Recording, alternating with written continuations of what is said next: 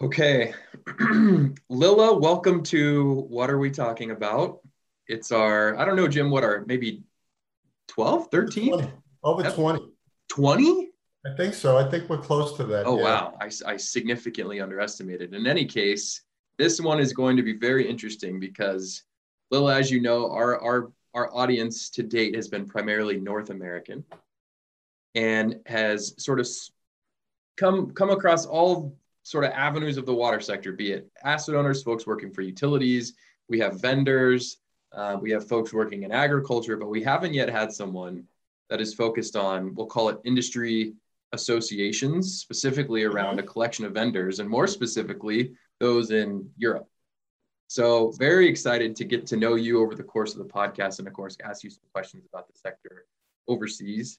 And I first got to know you through Sean at EPS Water. So shout out to Sean. Thank you for making the introduction and have been very impressed with your vision for the sector and your experience in the sector. And I'm excited to dig in. So thank you for joining. No, thank you. Thank you, Adam. And thank you, Jim, for inviting me to take part. Yeah, Lila. So I got to know you a bit on LinkedIn, some of the postings you put on. So why don't we mm-hmm. start with, uh, you know, British Water? What, mm-hmm. what the mission is, what, what your goals are, uh, so that mm-hmm. the audience has a better understanding of, you know, what, what, what you're trying to accomplish. Okay, so British Water is a trade association. It represents UK water and wastewater supply chain companies. So that includes academic institutions, suppliers, manufacturers. We have water companies in membership, we have contractors and we have consultants. So companies right across the water and wastewater sector those are the companies that we represent, and those are the companies that we help to grow their business, not only in the UK, but also overseas. And what we do, what our mission is, is to help to promote best practice in the water and wastewater industry. And we do that through promoting best practice. We bring people together. We have, we have at the moment six focus groups, very proactive focus groups on particular and specific areas of interest, whether it be data and analytics, micropollutants, wastewater treatment plants, and they identify and look at challenges and areas which can be addressed and areas where best practice can be promoted in the industry. We also help companies to grow their business in the UK. So we have great relationships with the water companies in the UK, water and wastewater companies. And we also help companies to grow their business overseas.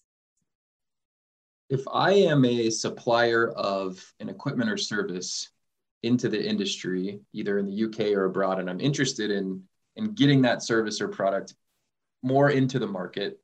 Mm-hmm. and i'm i'm sitting with you and you're saying hey i really think you should be a part of this industry association. What's the story that you're telling to those folks to get them excited about your mission and what you do at british water? So what we do as british water we're a connector and we are a facilitator. And i always say that we provide a variety of touch points because you guys know what it's like. You know you meet somebody the first time you have a really good chat. There's a potential for opportunity and to do business but then you go away and you get back to your day job. And then that kind of gets in the way. And then if you email that contact that email kind of goes into a maybe a black hole of another 200 odd emails of people that they've met. But then if you then meet them again over a coffee or a zoom or teams then you kind of start to build that relationship and you build that trust. And that's what we do at british water. We create avenues and ways for people to build trust and to get to know each other to actually understand each other's products and solutions and what their challenges are what their statements of needs are so they can then potentially work together. Uh, so then you would be able to secure business, and then the water company or the buyer would think, right, this is an absolutely great solution or product which helps to meet my needs for my local community. So when we first started talking to Lila, we, we found that you had a number of tools that you used. And I think the audience would really like uh, to understand some of the tools. I mean, it was a list of things you were doing that was very uh, impressive and very innovative. Can you share some of those things with the with the audience? Okay, well, thank you that you felt that they were innovative. Um, so one of the things that we do, I mean, actually, I was on a call this morning, and it's, it's still going on right now. Is that we've got a conference at the moment, a 2021 Saudi conference. So what does the future of water look like for Saudi Arabia? So that conference is going on at the moment. It's got some Saudi um, buyers on the call and people from different sort of government bodies on the call and they're um, basically sharing their knowledge of the Saudi market and what projects they're planning for the future and how water companies in the UK, that supply chain companies, how supply chain companies in the UK can work with them. We also take companies overseas on business development visits when we can, obviously COVID permitting. But if we, they, we can't travel, then we'll do it virtually via Zoom or Teams. And then we also organize meetings uh, in the UK, again via Zoom now. Um, so we organize meetings with the water companies, and that gives the water companies in the UK an opportunity to update the sector and the industry on what they're doing, what their priorities are, what their challenges are, and what specific solutions they're looking for, and in particular, how companies who are innovative can work with them. And those calls are really, really helpful because it's via Zoom now. Anybody around the UK can join them. It's an hour, 15 minute or hour, 45 minute briefing, and then the companies can just go on and get on with their day jobs. So those are, are just you, some of the things that we do. The, this is great. I, I, I I am not aware of any industry associations that would take the vendors overseas on trips and make those types of introductions. So even that in and of itself is quite remarkable. I'm interested to know as you help these suppliers tell their story to a UK water utility or a Saudi buyer, mm-hmm. how do you help them think through the story that they're telling and make it more captivating for that particular audience? I think the first thing is for that particular person who's going to be pitching or presenting to actually understand what the needs are, what the local requirements are. And then they then have to kind of look at that and think, well, does my particular solution or technology meet that need? And, and how does it? So if it's something that reduces emissions, uh, carbon emissions, if it's something that helps to improve efficiency um, or cut overall costs, or is a benefit to the environment, they have to be very specific and focused in terms of how they think that solution meets that need. And then what we say to people is don't waste time on saying, oh, my company, this is my company, we've been around since 1962, blah, blah, blah. You can leave out all that spill and just get straight to the point. Hi, my name is Barry, I'm from X, and this is what we do, and this is what we can deliver, and this is the difference. And if it's been trialed, this is where and how it's been trialed, and this is the impact that it's had. And we're interested in your particular partnership or your market or your company, and we'd love to work with you and that's the sort of thing that we see our, our members doing and, other companies that we're working with. Yeah, and you know, one of the things that uh, Adam and I always talk about is content, right? So, mm-hmm. are you helping those companies with this story? Are you putting together uh, articles, uh, uh brochures? Uh, what what what kind of, uh, of, of of content are you really working with these clients of yours that are, belong to British Water? That's a really, really good question, actually, Jim. I mean, we, we do produce brochures when we travel overseas, or we do produce um, virtual brochures now. Um, so again, we sort of say to companies, we've got 100 words, and then if we read those words and if they're not specific enough, we will go back to the companies. Um, we are actually in the process of recruiting a marketing exec, and, and that person is going to help sort of take companies a bit more specifically through that journey to make sure that they're marketing themselves more appropriately. So it's not just a marketing exec for British Water, but also a marketing exec to help our members promote themselves more effectively. We do have a members news section now on our new, new website that we've just launched. And, um, and then that marketing exec will be working on that to push out those messages, not only on social media, also on our website and through different channels and portals. Because it's, it's about repetition. I, I sort of think, think that you kind of have to be repeating the same key messages in different ways on different platforms in order for people to sort of bite or be interested or understand what it is that you've got to offer. So those are those are the one of the things that we're implementing within our own organization, but also helping our members to understand and implement. This this I imagine that you've probably seen thousands of suppliers in the water industry over the years. Is that is that maybe Probably not thousands, maybe hundreds. Okay, all right. A well, thousand well, over my career, maybe. Okay, all right. So we'll we'll keep it somewhere between a hundred and a mm-hmm. thousand. Mm-hmm. and you've seen so many of them come to the table and sort of pawn their wares or pitch their wares to a variety of stakeholders. Are there any in particular that stand out either from a they did a really good job or maybe they made a big time mistake and they should have done something differently? Something that you can speak to in either one of those?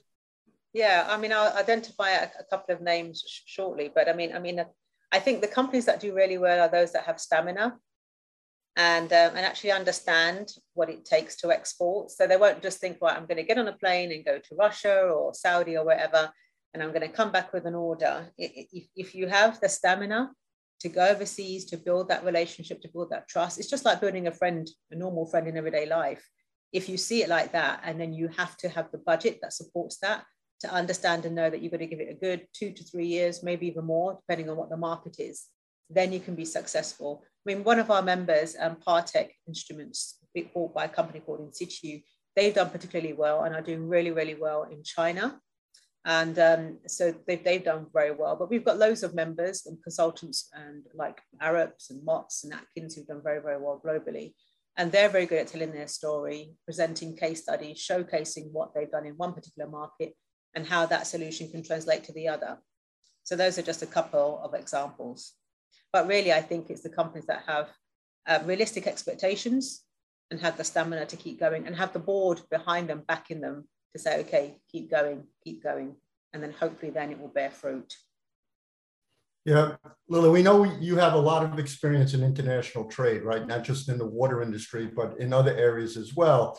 Is there any other trade organizations, let's say in the water space, that you have taken some ideas from and kind of run with? Yeah, I mean, um, one of the things I love about when you go to an international exhibition is I always go up to the country pavilions. So the Dutch pavilion or the American pavilion or the French pavilion, we used to work very closely together. So I always go up and sort of look at their stands and have a chat and speak to them about how they've organized it, what they're doing. So I, am always nicking ideas um, or taking ideas and sharing ideas because it's, you know, it's, we all like to do that all the time. So yeah, I'm, I'm always sort of looking at what they're doing and especially in terms of facilitating meetings whilst at an exhibition to help companies to connect, to help um, them to meet each other. And not only after, you know, sort of leaving the exhibition, but how to build on that relationship and keep that relationship going. Um, because I did find on some of my international trips, you know, you get back, you send an email and they just wouldn't respond. But that's because culturally, that particular place, they weren't really responsive to emails. Although I do feel that with COVID, that has definitely changed. So quite a few countries put in, in the past that might not have been that responsive to emails and Teams and Zoom is, is now much more responsive because of the impact of COVID on businesses and how people work. Are there any any lessons around that digital storytelling? So be it emails, webinars, Teams meetings, Zoom conferences that that vendors of equipment or services should be taking note of, especially in COVID times? Do you mean particular platforms, you mean, or particular? Particular tools? platforms or anything that you've seen that's worked really well? You know, you mentioned the example of email maybe not working for certain cultures, but maybe there's another venue that does work well. Any anything that we should take yeah. away? I mean, I think one of the, the things that people tend to use a lot is LinkedIn. So I think sort of using that to share your story. And I think, you know, sort of picking up on sort of the hot topics um, and there's a loads around at the moment with regards to leakage in the UK or stormwater overflows or efficiency or customer satisfaction, um, environmental issues. So I think if you've got a solution or technology that fits around those sorts of themes, net zero, then I think if you can share your, your company's story and then keep retelling that story with short video clips or um, commenting on following people, um, and um, supporting what other people are doing in the sector. And I think those are good things that companies can do. It not only helps to raise your profile, but it helps people to understand that you know what the key issues are, and you know you're willing to share your expertise and experience in those areas. One of the things that we talked about, uh, Lila, was your use of the embassies, the British embassies mm. around the world. Can you talk a little bit about that? Because I don't think people, I don't think that most people use that uh, as a tool to grow their businesses. Yeah, I mean, the, the, the, British embassies or high commissions are there overseas, and many of them have um, trade commissioners or they have um, people in post who will help companies to develop their business in, the, in a local market. So, I mean, it, it's a resource that's there. So often when I've done business development visits, I've, my first port of call has been the British Embassy or the High Commission. And then, you know, if it's a, if you're in a sector that is of interest to that particular High Commission or Embassy, then they will probably have some local contacts that they're happy to share with you. Now, things have kind of been changing over the years where now they sometimes charge for that service, or the person in that market might not be experienced, or there might not be somebody who deals with your particular sector. But you can, it's always worthwhile just asking because you can find out the answer no, or you can sort of find out that maybe they don't have that much experience of that particular market. But it's a place definitely to use and I'm sure, you know, same with the US, you know, if a company was going to come to the UK, hopefully they could contact the US embassy here and there'd be a trade council that they could speak to who could help and support them with their business. So I would definitely say it's a it's a good place to, to try. And also the local trade associations as well, because similar to British Water, there'll be trade associations in overseas markets as well that they can also target and communicate with. How does how does a vendor go about finding these? Let's say I wanted to enter Saudi as an example. Mm. How would you recommend I mm-hmm. start? Okay, well, I would suggest that you start with the Water Council in Milwaukee. So there's mm. an hmm. organization called the Water Council in Milwaukee. We, we have signed a memorandum of understanding with them. Uh, they're a great organization to work with. In fact, they organized a, a trade visit to um, WEFTEC, which I think was in Chicago this year, I think. Or was it New Orleans? I can't remember which one. Chicago. But yep. they, but they, they've taken UK companies um, and other companies over to um, the US to explore partnerships. So I would suggest contacting people like them, or people can approach British Water and then we can help to signpost them to the appropriate organization to speak to. Um, because I think, you know, you can obviously do a certain amount of desk research and, and talking and networking, but then I think there's there's so many different organizations that people can tap into to help and British embassies, uh, the, um, the Water Council in Milwaukee and other sort of water, similar water clusters around the world are good places to start. And not, you know, not just in the water sector, that, but there'll be similar clusters in different sectors all over the world that people can tap into. Lila, tell us a little bit about more about the virtual briefings. Uh, that, that was mm. very much of interest to us and, and how you go about putting those together and, and, and getting an audience. I mean, that, that's the key thing. It's one thing to put something together, but you got to get people to show up, right? So tell us a little yeah. bit about that. Yeah, so we started um, what we called was um, Better Together briefings at the start of COVID. And, um, and that was really because I kind of got up um, when we all started working from home and thinking, well, how are we going to find out if our members are okay? And, um, and how do members find out what's happening across the, the water sector in the UK and, and which projects are being delayed and, and which, which sites have been closed? So um, I started up a, a, a, weekly at that time briefing for our members, and they would uh, call Better Together calls, and we'd have water company CEOs join those calls and they were and, and up to uh, three other speakers, so four speakers per call every single week. And they really, really were very, very popular, really, really helpful because it enabled the supply chain to connect with each other, sort of just check in and say, okay, are you experiencing the same thing that I'm experiencing? Plus, it kept them up to date as to what was happening and how the water companies were responding to COVID. So they were weekly, and then they went to monthly, and um, and now they're now being re- rebranded as insight briefings, and they still take place every month maybe not with four speakers per month, but all the recordings are available on the, on the, on the British Water website for the members. So they've been really well received as we've kind of gone back to sort of more face-to-face meetings and events. We don't get as many people participating, but that's absolutely fine because it's a library of information that people can tap into. But I think it's just sort of providing, as I said, those sort of touch points. People can sort of check in, find out what's going on in the industry, and just sort of identify potential opportunities to grow their business. Lila, this has been so informative. We have one final question for you. And as sort of the master connector in the water industry, I'm very interested to get your, your answer to this. So Jim and I have an airplane, and behind that airplane, there's a banner. And you basically have a tweet's worth or a, a sentence or two worth of characters. And you get to fly that plane in front of every single water professional's home around the world. What do you want that banner to say? Make space to connect. I think that's what I'd say because I think the key thing is people want to collaborate, people want to connect, but many people don't create that space for it. And I think that's one of the key challenges right now is that we're not creating enough space to reflect, to think. And I think because of the, uh, the COVID impact, and we can now do meetings on Zoom and Teams, we're now getting into a, a very unhealthy culture of just back to back meetings and demanding that of people. And it's really going to backfire. I think it's really, really unhealthy. We kind of have to sort of think to ourselves, okay, let's virtually pretend like I had to travel to this meeting like I used to. Let me put in a half an hour before the meeting or half an hour after and just be strict and say, I'm really sorry, I can't put another meeting into my diary today because I, I literally haven't got any slots. And I think we have to give each other space to have that time to think, to, to, to reflect, and then we'll be able to really effectively connect and build trust and really strong relationships.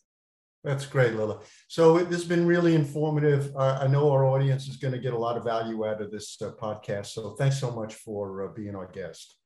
No, thank you. And I've really enjoyed it. Thank you.